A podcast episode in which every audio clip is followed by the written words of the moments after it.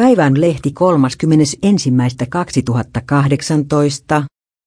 Onnibus teki VR-le-palveluksen, kun junayhtiö joutui laskemaan hintojaan, matkustajamäärä kasvoi tuntuvasti.